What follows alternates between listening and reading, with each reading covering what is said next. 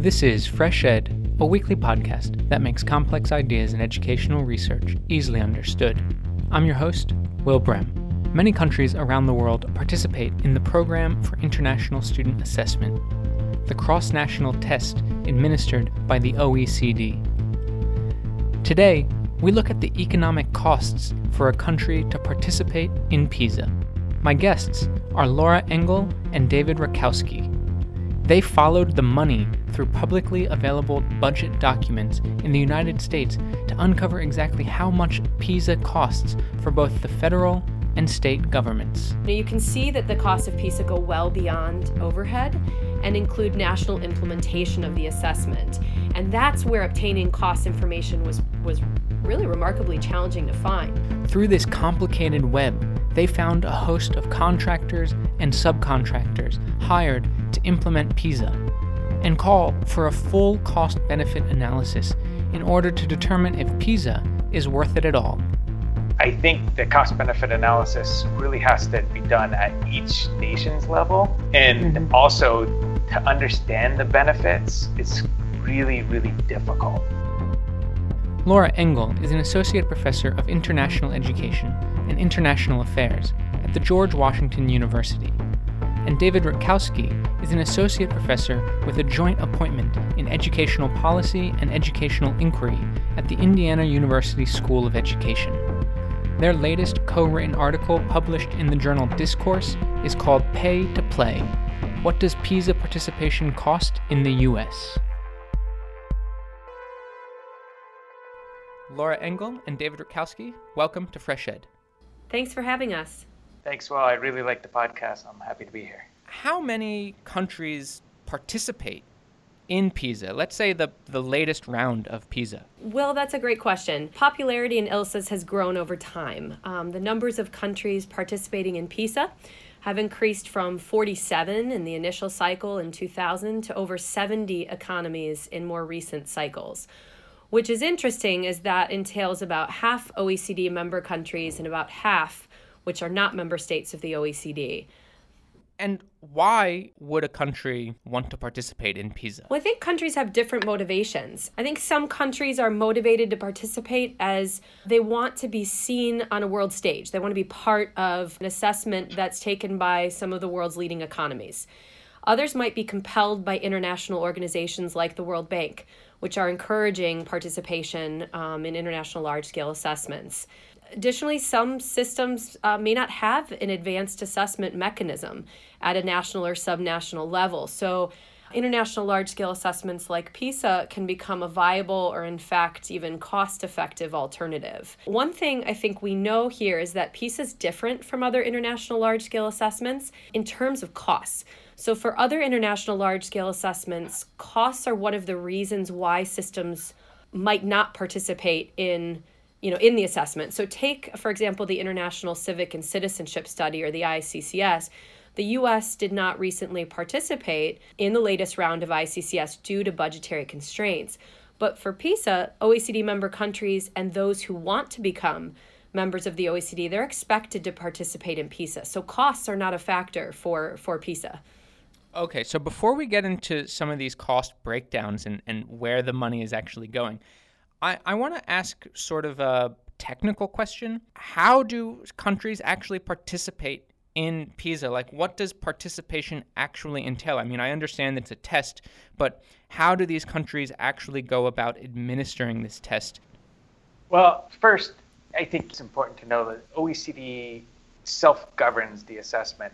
So it's OECD countries that make the assessment in the end, that vote on what is actually going to be on the assessment. Non-OECD countries or the other countries, they don't have that same say. And I think that's a really important thing to think about. So countries help develop the assessment, and then it actually goes to the contractor who actually makes the assessment. But what do countries have to do? The countries have a few responsibilities. First, they have to draw the representative sample. And that's both in the field trial, which is about 1,500 students, and to the main trial, which usually is about 6,000 students, but that range really a lot depending on what the country wants to do. The countries also have to translate the assessment. And so that's going to be the assessments written in either English or French. So they have to do a translation from the assessment into their language. And then they have to actually give the assessment. If it's a paper-based assessment, which was historically the case, they would have to take these paper booklets out to the schools, train the school leaders or whoever's administering the test how to administer the assessment, and then collect that assessment. Now it's on computers, so there's a little bit different procedure to that. The last thing that countries have to do is they have to grade or score the open-ended questions. So the fill-in-the-blank questions, the multiple-choice questions, they're automatically scored, but the open-ended questions, it's the country's responsibility to score. All of that's checked and adjudicated, and then you'll see sometimes some countries, they'll find anomalies. They might not be included in the data set over open-ended test scoring. And is the analysis then done at the country level, or does that go, all the data go back to PISA, who then does the labor of analysis? Yeah, that's a really good question. Two things. Well, the initial analysis where the IRT scoring and everything like that, that's done by a contractor of the OECD. That's another interesting thing about PISA is most of the work is not done by the OECD, but rather by contractors. Scoring, for example, now that's being done at ETS in the United States. Before it was done at Acer in Australia. That's how that works. Okay, so the contractors of PISA, the ETS is a big one. Are there other ones that we know about? Yeah, there's a whole bunch of contractors. One of the that's been written quite a bit, Pearson has done some parts of the contract, although their role is less and less. And now there's going to be a new, every cycle or every few cycles, OECD puts out a new tender. And so different contractors will come in and have different parts of the assessment. As I said, historically, it was Acer in Australia who did a main part of the contracting. And at country levels, so outside of the work that OECD has to contract, what about some of this work of coming up with a representative sample and doing the translation and then even giving the assessment and scoring the open-ended questions? Do countries, or do some countries, are there examples of countries that outsource that sort of work, that hire a private contractor to do it, or is some of this work being done by government civil servants? Yeah, and that's going to be really country dependent. For example, we could talk about how the sample is done in the United States, and Laura's going to talk about this more, I think, in a little bit. But Westat does most of the sampling, and that's outside of our government. But they do most of the sampling and education for all of our government work. In Canada, most of the stuff, the sampling is being done by StatsCan. And that's a government institution that's drawing their sample. So it really differs between every country. And the same would be who's administering the assessment. When I lived in Norway, the University of Oslo was the one that was managing most of PISA. They were the ones going out and giving the assessment, for example, or overseeing that the assessment was given correctly. I do think it's important to realize it is country specific. So in a large country like the U.S., as David mentioned, there are non-governmental actors which are contracted to do some of that work. David mentioned Westat, but then they might subcontract other entities, so Pearson, for example, in some of the earlier cycles, and others. But these organizations change, or the contractors change cycle to cycle, and that's based on an open tender process. But it is interesting because you see that there's a whole range of different stakeholders, right? Governmental and non-governmental, involved in administering PISA and other assessments. And I guess it just occurs to me, listening to how much work has to go into a single assessment and how many tenders have to be given, that there must be so much money circulating sort of because of PISA. So can you talk a little bit about the sort of costs to participate? Like how much does it actually cost a government to participate in PISA, and what are these different sort of line items? Yeah, it's a great question. And, we don't talk much about costs of participation, and I think that's really worth underscoring. Prior to this article, I think costs were very much in a kind of a black box. You have statements about lavish budgets or millions and millions of dollars spent on PISA, but there wasn't really any specific consideration of costs. And so it's really interesting because you, as you follow the money, so to speak, you follow the kind of architecture that's built in and around PISA and other assessments.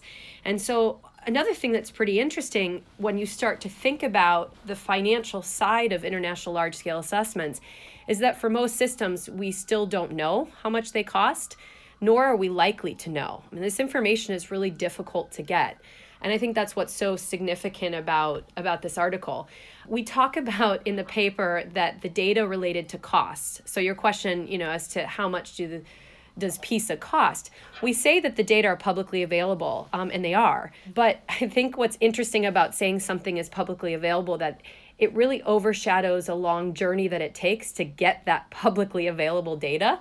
So I just want to mention that even though it was publicly available and is publicly available, it doesn't mean it's easily accessible. And that actually surprised me a great deal, because I initially entered into this study thinking this was a side question. Well, I knew how much US states were paying to participate as adjudicated entities. All 50 states participate, of course, in national level PISA, but then some states were motivated to participate and get results specific for their state level.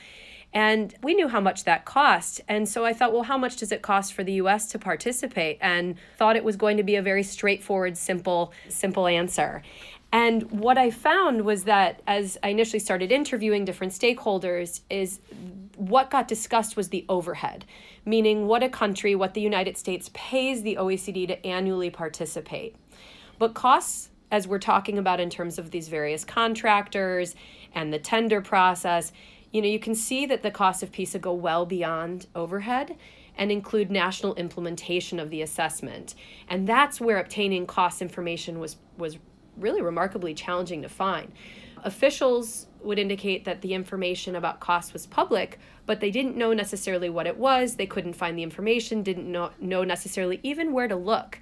And so after months of digging, we found that budget information as costs related to international large-scale assessments only for the United States. As I said, we don't know about other systems. Those costs are submitted in documentation to the U.S. Office of Management and Budget for public comment and approval. And so long-winded way of answering when you ask, what does it cost? For overhead, countries who participate pay an annual fee. And they pay that annual fee to the OECD. It's determined by the size of the economy. US, being the world's largest economy, pays the most, about $1 million a year. So that's an annual assessment. And then countries are responsible for paying the cost of implementation. In the US, for previous cycles, that was about 6.7 million. And then if a state wants to join separately, they would pay about $630,000 to participate. Okay, so the 6.7 million for implementation, that's being paid at the federal level by the Department of Education? Yes. And also the annual fee to the OECD for overhead of $1 million, that's being paid by the federal government in the US. Yeah, and I think, you know, one thing that Laura mentioned there that's important to remember is that's OECD countries pay determined to the size of the economy. Non-OECD member states have a flat fee that they pay. So the cost of overhead for a non-OECD country, we just looked it up on the website, was about, it's at 205,000 euro over 4 years. So about 50,000 euro a year. Right. And then there is a state level cost for those states that want to obtain additional data from the test of about 600,000. That's correct. And not many states have done that. So in PISA 2012, the first states to do that were Florida, Connecticut, and Massachusetts. In 2015, Massachusetts, North Carolina. And to my knowledge, there are no states participating in 2018. Many states you can find online. Many states will talk about the desire to participate in PISA, but they may not have the funds, or there may be other reasons why they did not opt to participate. So given these numbers, is PISA an expensive test in your opinion? It's a great question, and it's tough to answer when we don't know what, you know, compared to what? You know, are we comparing it to other international large-scale assessments? Are we comparing it, since we're talking about the U.S., to NAEP? Then we have to take into account relative uses, and you're really getting into, I think, you know, the real need, as I've argued, for a cost-benefit analysis. It's really tough for me to say whether it's simply a drop in the bucket or a very expensive endeavor. I've been unable to answer that without any kind of serious cost-benefit analysis. I also want to ask, Laura, you were saying about this sort of black box and how difficult it was to even get the data. I mean, that's pretty amazing in my mind, given that this is taxpayer money and that it should be publicly available information. But you had trouble. So, like, how did you end up uncovering these numbers? Yeah, I mean, you know, they were always publicly available. But as I say, I mean, even talking to people who are doing the work of governing these assessments would say, well, yes, this is public information. This is taxpayer, you know, funding, but I'm not sure where it is. And so, you know, you really got into the process of how you administer this assessment from the very beginning, what kinds of information are needed for, you know, the National Center on Education Statistics to put together a package for the Office of Management and Budget to consider participation in each assessment. And so that is how, following that trail and then the ultimate reporting of this documentation in a public site on the Office of Management and Budget, which is there for public comment, is how I found these information. They're all there. It just was a challenge to get pointed in the direction. Many, many searches online and stakeholder interviews, you know, didn't necessarily point me there right away. And the budgets are complex. And that's one of the things I think that Laura found, and that is interesting in the paper, is that the money isn't just going to one entity. There's money going to many different entities. And as we talk about in the paper, for example, I mean, money goes to schools. And so there's the budgets divided up a little bit on how much money is actually going to pay schools, to pay teachers. And oddly, in the United States, students get paid to take PISA. Wait a second. Students get paid to take the test? I missed out on that. They do. You know, they don't get paid huge sums of money, but they do get paid as an incentive. And it's actually interesting to look at TIMSS versus PISA here. Schools get paid. They get paid, I think the initial amount offered is $200. And I find this really interesting that many schools in the U.S. turn down PISA. This is different than other countries that don't have that choice. And in the US, schools are invited to participate and can say no. And so the documentation suggested that recruitment is really difficult. Schools do say no, and they tried to up the financial incentive. They increased it from $200 to $800, but even there, few of the schools that had initially turned them down agreed to participate based on the additional funds. But yes, students are offered a small fund of money or a small pot of money, and that is slightly higher if they take the assessment in non-school hours. And I don't know how many would do that. That information isn't available? So not to my knowledge, because I think in this case, we would need to have a list of schools that were participating and to better understand the administration of the assessment in those individual schools. David, what do you think? No, I mean, I don't think we can get that information because we would have to have that list of schools and you would have to do it. And you don't have the list of schools? Like the list of schools who participate in PISA is not publicly available? No. For reasons of confidentiality. You don't want to know what schools, because this is a low-stakes test. But going back to students being paid, that was one of the things that really surprised me when we were working on the paper.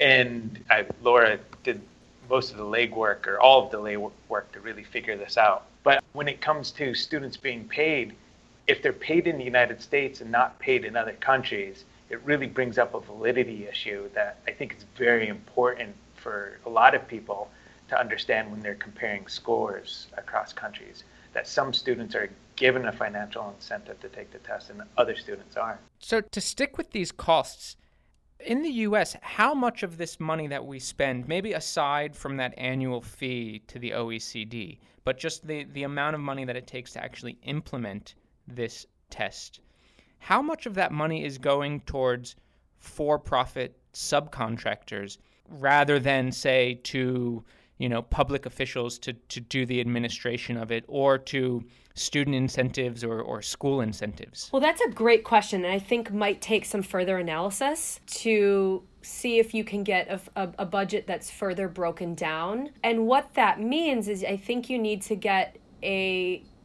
need to get that largely from Westat, because they were the and I'm thinking here of PISA 2012, where Westat is the contractor, and we don't have the information of how much of the funds, for example, are given to Pearson in that cycle. Now, you could probably calculate if students are paid $25, you could, multiply the sample size and get some figures for that. Teachers are offered $20, school coordinators $200.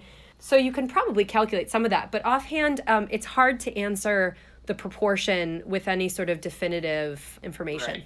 And we might know how much money goes to, what's it called, Westat.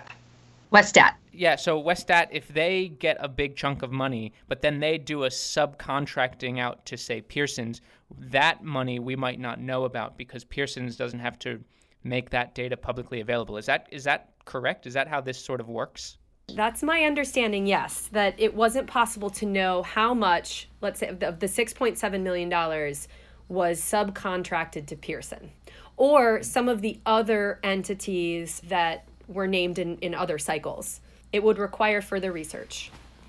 And I mean, I don't believe Westat has to give us that information. No, I do not think so. I mean, my understanding is that was proprietary. So yeah, so it wasn't, there wasn't a real concerted effort to get that information as part of this paper. Given the way these costs work, and what you've uncovered in your sort of search in this black box, is it fair to say that PISA, in America at least, sort of contributes to the privatization of education because of all of these subcontracting out to for-profit companies? I wouldn't go as far as that's tough to say because, again, we don't really know all of the for-profit companies. Westat's not for-profit, for example. In the United States, most of our testing is, and just like the OECD doesn't actually do any of the testing, there's not that many people that work on PISA in the OECD, a handful of people. All of that work is being given to outside organizations, nonprofit and for-profit. And that's the way we do things in the United States. As I said before, other countries have different models. So I don't know if PISA's promoting that in any way, in the sense that countries do what countries do and operate in that sense. The OECD doesn't tell you have to use a private contractor. I mean, the interesting word, Will, that you used was contributing. So I'm pausing on this word of, are they contributing? And I agree with David here that these are really complex relationships. And as we point out in the paper, the PISA architecture that's built within the U.S. is an architecture that, it's not built by the OECD, but rather by this sort of social network of new and really varying policy actors that, cut across different, I guess we could say different scales. And, in doing some work in other research, comparing the US to other federal systems, take, for example, Germany, Australia, Canada, what you see is the US education policy space is pretty unique in that it includes a wide variety of non-governmental actors, some public, but also some private entities. And those, the range of those organizations are really shaping the educational landscape. And so I think it's worth underscoring that this architecture and this sort of policy landscape is not necessarily, it's not created by the OECD. And so what that means is when we attempt to understand the impacts or the uses of PISA within and across the US and other systems, I think we want to be really careful about suggesting any causation between the OECD and privatization. So it's not kind of this top down, the OECD creates, the conditions for privatization to take hold in a particular system. But I think it's more complex than that, because what we know about global educational governance, and I'm most familiar with federal systems, is there's this complex vertical and horizontal set of policy flows. And so when we talk about contributing to privatization, that's interesting. And so I would be very interested in, additional questions like which edu businesses in the US have been championing PISA, which have been promoting, say, PISA for schools or state level participation in it, because that might actually help us answer that really interesting question about whether it's contributing. I wouldn't say causing, but contributing is a different question. Now, PISA for schools is a really another beast unto itself, but there you could see a lot more a closer relationship with the private sector in the edu business of trying to sell PISA for schools and coop some money. So I think there's in that case, it really is more evident than in the larger PISA case. So let's now turn a little bit to the OECD itself, because one of the arguments that you make in your paper is that the very way in which governments fund the OECD basically ensures PISA will continue into the future. Can you explain how you came to that conclusion? Yeah, that's part of uncovering or, finding out a little bit more about the annual assessment. So countries, in that they're investing in PISA on an annual basis, it means that annual assessment, it's not per cycle, it's an annual investment. And so they're supporting the past cycles and further analysis and reporting. They're supporting the current cycle, of course, and future cycles. So what we're arguing here is that in and of itself is ensuring PISA's continuation by providing the OECD with what is a stable and invested participation base. At no time for the U.S., and something I said earlier, but at no time for the U.S. is there a question of whether or not to participate. Participation's, it's ongoing and it's paid for on an annual basis. So the OECD here can advance in study designs, it can invest in those future cycles. It's, again, that stable and invested, I think, base. So given this analysis, given this look at least the information that you were able to find, and perhaps thinking about, okay, in the future we need other information and we need to keep digging and do some more analysis if we can get the numbers. But so far with what you have learned, do you think that the benefits of participating in PISA outweigh these costs? Well, as I said, I think that's a hugely important question. And without a cost-benefit analysis, I think it's very tough to say. When we had these data, we talked a lot about these questions and how to frame this paper. When you start talking about costs, much of your audience or people you're speaking to want you to talk about whether it's worth it.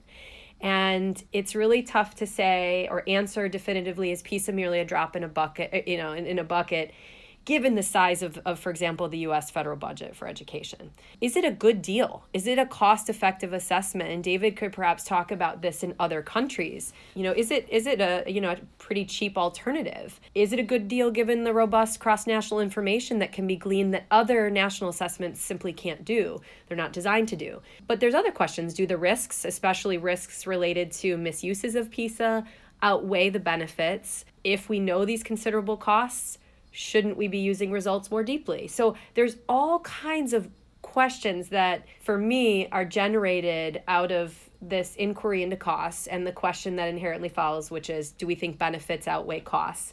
So I think, part of the work of this article was to raise these critical questions, to fill gaps in what we know, but also to argue for the need for a cost-benefit analysis, a serious deep dive into the benefits and against some of the costs. I think a few of the problems that you're going to have, well, you've had a few people come on your show and talk about PISA and some of the benefits and some of the downfalls of PISA.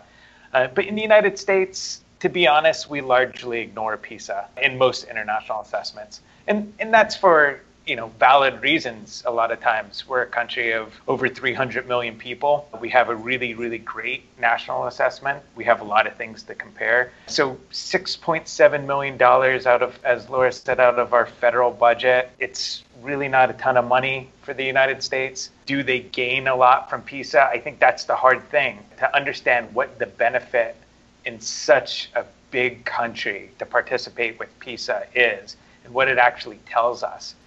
We don't even have a federal system of education. Our states are very, very independent. So it's hard to know what the benefits of participating in PISA are for the United States, besides some headlines, some extra analysis. Now let's move to the Scandinavian countries, which I know a little bit about, or you're in Japan. Norway, for example, they gain a lot from PISA.